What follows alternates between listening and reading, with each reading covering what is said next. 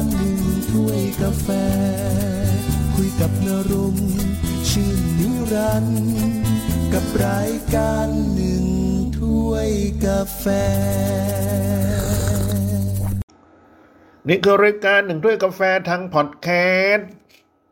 หนึ่งถ้วยกาแฟวันนี้ยังคงพูดถึงเรื่องราวของวิกฤตการณ์ในพม่านะครับโอ้ยกำลังรุนแรงชั่วโมงนี้เพราะว่าเมื่อวานนี้นะได้มีการเผาโรงงานที่ว่านั้นเป็นโรงงานทอผ้าของจีนที่มาตั้งในกรุงย่างกุ้งถูกผู้ชุมนุมประท้วงเผานะเผาทำไมเพราะอะไรยังไงอ่ะมาติดตามกันนะทางสถานทูตจีนบอกว่าพนักงานชาวจีนจำนวนมากได้รับบาดเจ็บและติดอยู่ในเหตุโจมตีการวางเพลิงโดยผู้ที่ชุมนุมไม่ทราบฝ่ายว่าเป็นใครซึ่งถือว่าโรงงานทอผ้านั้นอยู่ในย่านอุตสาหกรรมลายตายาน่าสนใจนะครับแล้วก็เรียกร้องให้พม่านะครับออกมาปกป้องทรัพย์สินของจีนนะครับรวมทั้งคนของจีนด้วยเพราะตอนนี้เนี่ยผู้ชุมนุมมองว่าจีนนี่อยู่ในสถานะให้การสนับสนุนคณะรัฐประหารที่ยึดอำนาจนี่แหละครับเพราะว่าจีนแกก็เฉยๆนะไม่หือไม่อือไม่อะไรแล้วก็ทางฝ่ายตะวันตกก็บอกว่าไอ้จีนควรจะออกมาได้แล้วประมาณนั้นนะจีนก็เลยโดนโรงงานอุตสาหกรรมที่เป็นของคนจีนที่ตั้งอยู่ในกรุงย่างกุ้งก็ถูกเผาครับควันลอยเต็มไปหมดแล้วครับในขณะที่เสียงปืนยิงปะทะกันตุ้มต้ามยิงใส่ผู้ประท้วงล้มหายตายจากไปหลายคนแล้วรัฐบาลที่มาจากการรัฐประหารก็ออกแถลงการประกาศกฎอัยการศึกลายตายาและเขตอื่นๆของย่างกุ้งศูนย์กลางการค้าและเมืองหลวงเก่าของพม่า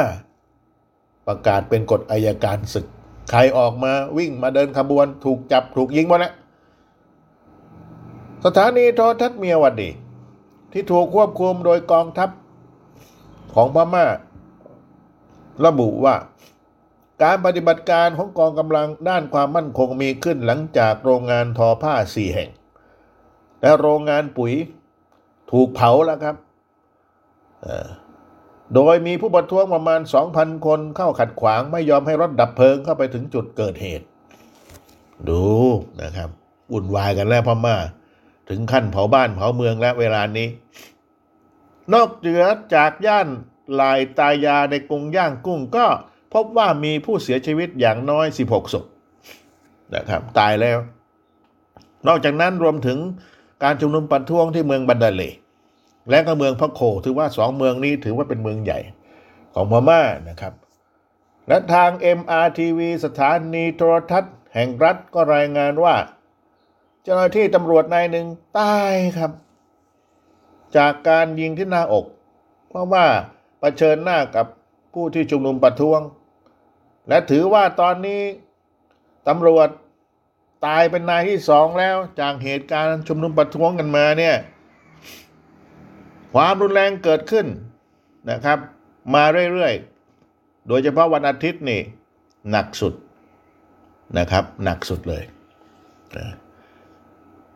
แล้วก็เหตุล่าสุดส่งผลให้มีผู้เสียชีวิตรวมแล้วตอนนี้ประมาณ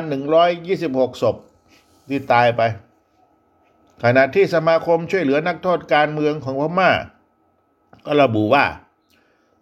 จนถึงวันเสาร์ที่13มีนาคม2564เนี่ยมีประชาชนถูกควบคุมตัวไปแล้วจำนวน 2,150 คนนะคุกไม่พอจะขังก็เลยต้องปล่อยออกมาประมาณ300คนสถานทูตจีนก็ให้คำจำกัดความสถานการณ์ว่าอุ้ยรุนแรงมากนะครับ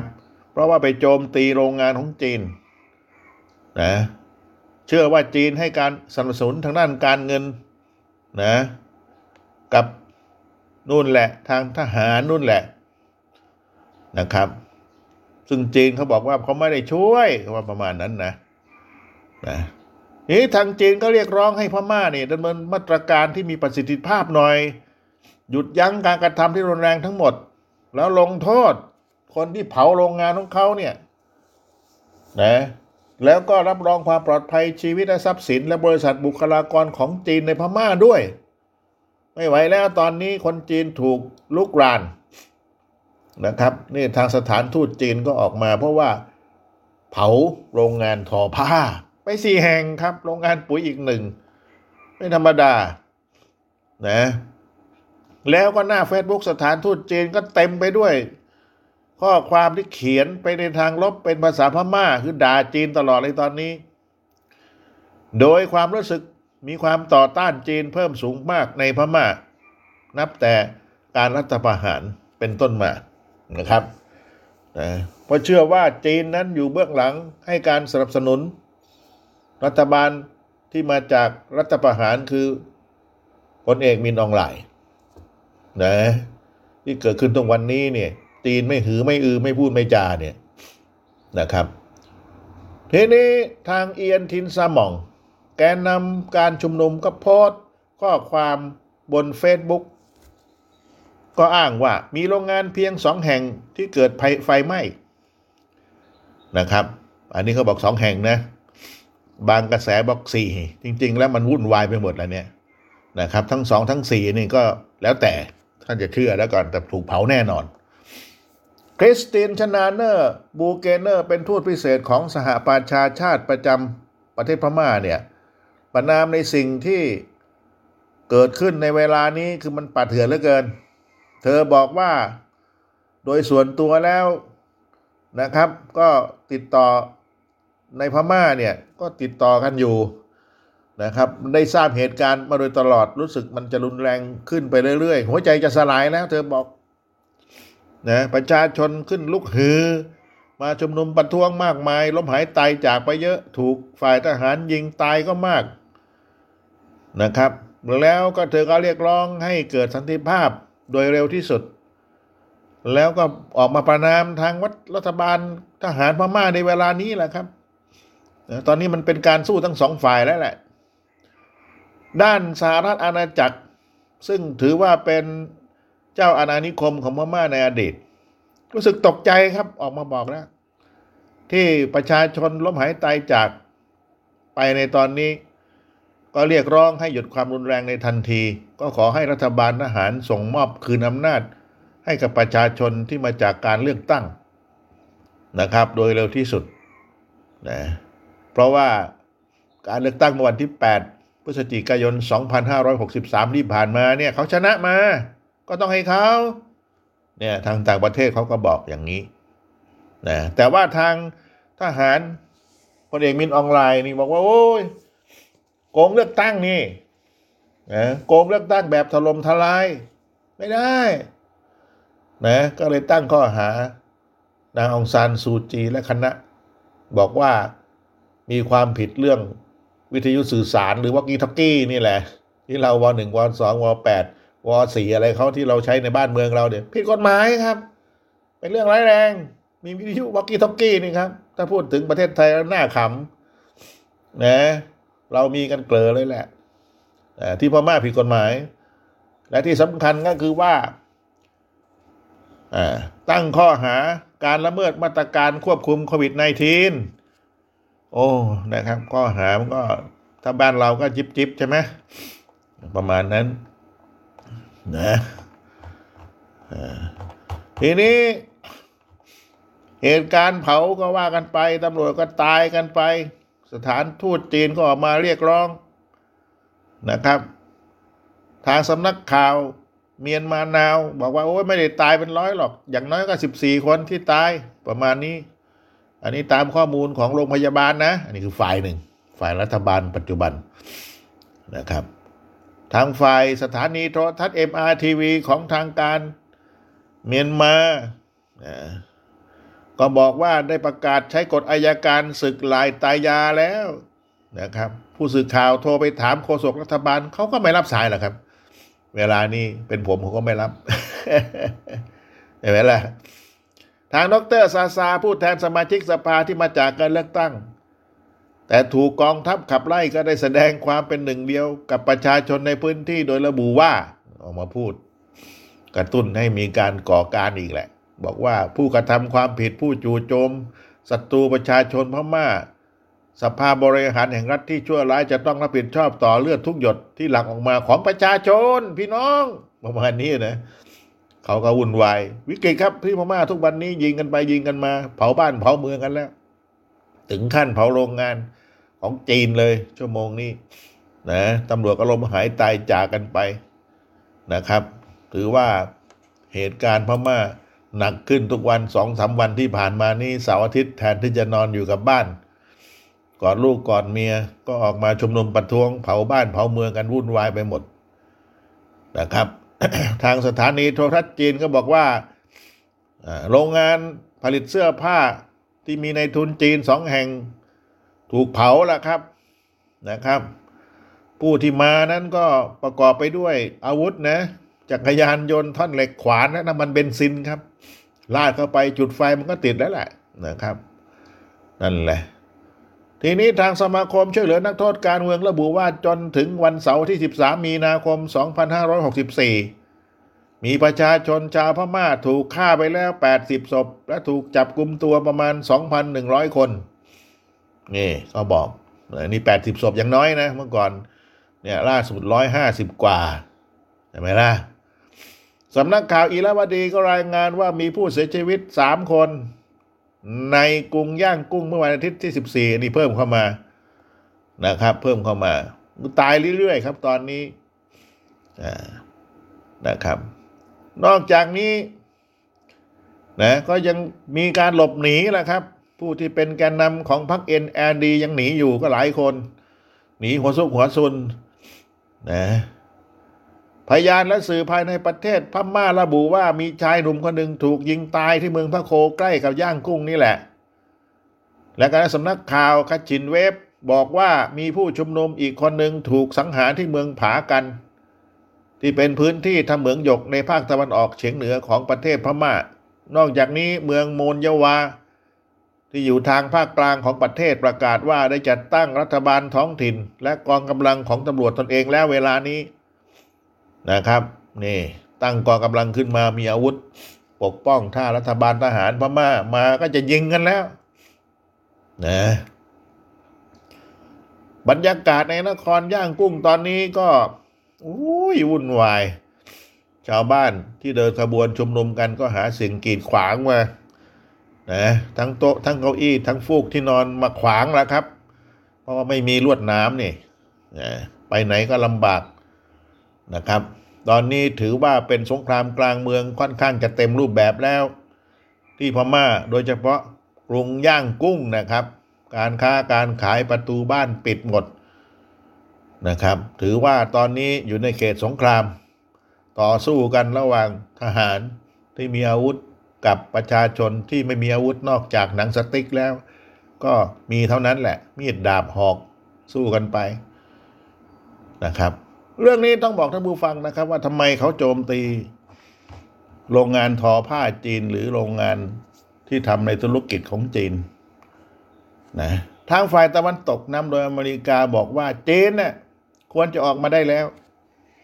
นะและเชื่อว่าก็ใส่ร้ายว่าเชื่อว่าจีนเนี่ยเป็นคนที่อยู่เบื้องหลังในการรัฐประหารนะครับแล้วจีนก็ไม่หือไม่อือนะครับเพียงแต่บอกว่าจะช่วยอ้วจะช่วยประมาณนี้ก็เลยมีปัญหาดังนั้นทางฝ่ายตะวันตกบอกว่าต่อไปนี้เราจะไม่ให้เงินสนับสนุนรัฐบาลของพม่าแล้วเราจะเอาเงินตัวนี้ให้ NGO ไปดำเนินการ NGO คือชุมนุมประท้วงเนี่ยแหละครับคือถ้ามองจริงๆแล้วนะเงินนี่มันก็จะโอนมาให้กับพวกชุมนุมประท้วงนี่แหละคนที่อยู่เบื้องหลังก็ประเทศใหญ่ๆไม่ว่าจะเป็นEU อเมริกาออสเตรเลียพวกนี้นะเอาเงินมาให้ประชาชนแล้วก็ให้พวกเราลบกันเองนะครับพวกเราเหมือนจิ้งหรีดนะเราไม่รู้เนี่ยประชาชนตาดำๆอย่างนี้เขาจะมีเงินที่ไหน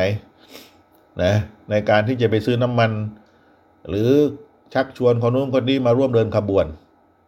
นะครับก็เอาเงินเอาทองให้จุดไฟติดแล้วเขาตอนนี้ ประชาชนชาวพม่าฮึกเหิมแล้วนะครับแม้ไม่ได้เงินก็มาแล้วแต่คนที่ได้เงินก็นั่นแหละเอาไปเผาแบบนั้นน่ะต้องติดตามให้ดีนะครับเพราะว่าการชุมนุมเนี่ยหัวนี่ได้เงินมาทั้งนั้นแหละนะครับถ้าตรวจสอบเส้นทางการเงินเนี่ยแต่ตอนนี้เขาจุดติดกันแล้วสงครามกลางเมืองแล้วเพราะว่าอะไรเพราะว่าทางโลกตะวันตกนั้นเขาก็สูญเสียคล้ายๆว่าสูญเสียด้านเศรษฐกิจการที่จะเอาแมคโดนัลด์หรือนู่นนี่นั่นมาลงทุนนี่ไม่ได้มาแล้วใช่ไหมธุรกิจของแต่ละฝ่ายที่จะมาลงทุนในพม่าหรือให้ที่ปรึกษาจากออสเตรเลียมาดูแล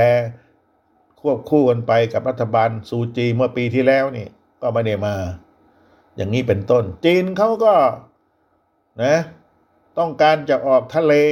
ด้านฝั่งมหาสมุทรอินเดียซื้อแก๊สซื้อน้ำมันอะไรต่างๆออกจากแถวรัฐยะไข่นะต่อท่อไปยาวประมาณ 1,200 กิโลเมตรไปยูนนานนู่นนะครับนะเพราะว่าประเทศจีนเขาใหญ่ต้องการทรัพยากรไปบริโภคมากดังนั้นทรัพยากรของพม่ามีมากทางจีนเองก็เอามาจากพม่านี่แหละครับ กลับไปประเทศจีน นะครับดังนั้นจีนเขาก็ไม่คลายประเทศพม่าทางฝ่ายตะวันตกก็สูญเสียผลประโยชน์ในประเทศพม่าทำยังไงได้ก็เอาเงินมาให้พวกนี้ชุมนุมประท้วงกันเป็นผลประโยชน์จริงๆแล้วเนี่ยชาวพม่าก็แทบจะไม่ได้อะไรนะครับเป็นผลประโยชน์ของประเทศยักษ์ใหญ่นะครับอันนี้คือการเมืองระหว่างประเทศนะครับบางทีเรามองแค่ว่าเอ้ยมันต่อยกันมันฆ่ากันมันยิงหนังติ๊กใส่กันยิงปืนแก้น้ำตาอันนั้นปลายเหตุแล้วแต่ต้นเหตุมาจากพวกใหญ่ๆทั้งนั้นแหละนะครับที่เป็นประเทศใหญ่นะต้องการเศรษฐกิจต้องการทรัพยากรไปบำรุงบำเรอประเทศตนเรามานั่งคิดเหมือนกันว่าโอ้ยพวกเรายังยากจนข้นแค้นจนแจ๊กๆบ้านเรือนก็แทบจะไม่มีแต่หันกลับไปมองต่างประเทศสิครับอังกฤษอุ้ยบ้านเรือนเขาใหญ่โตนะอิตาลีบ้านเรือนสวยงามอเมริกาเหมือนกันมันไม่มีหลังคาบุงจากนะครับแถวนั้นนะนอกจากอยู่ในป่าเขาจริงๆพวกอยากไปอยู่ในป่านั้นนะมุงจริงนี่คือสถานการณ์ที่เกิดขึ้น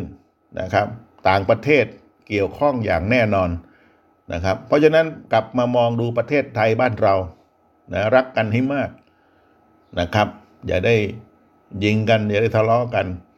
นะยิงกันทะเลาะกันตรวจสอบเส้นทางการเงินมาโอ้ยคนไม่ทำการทำงาน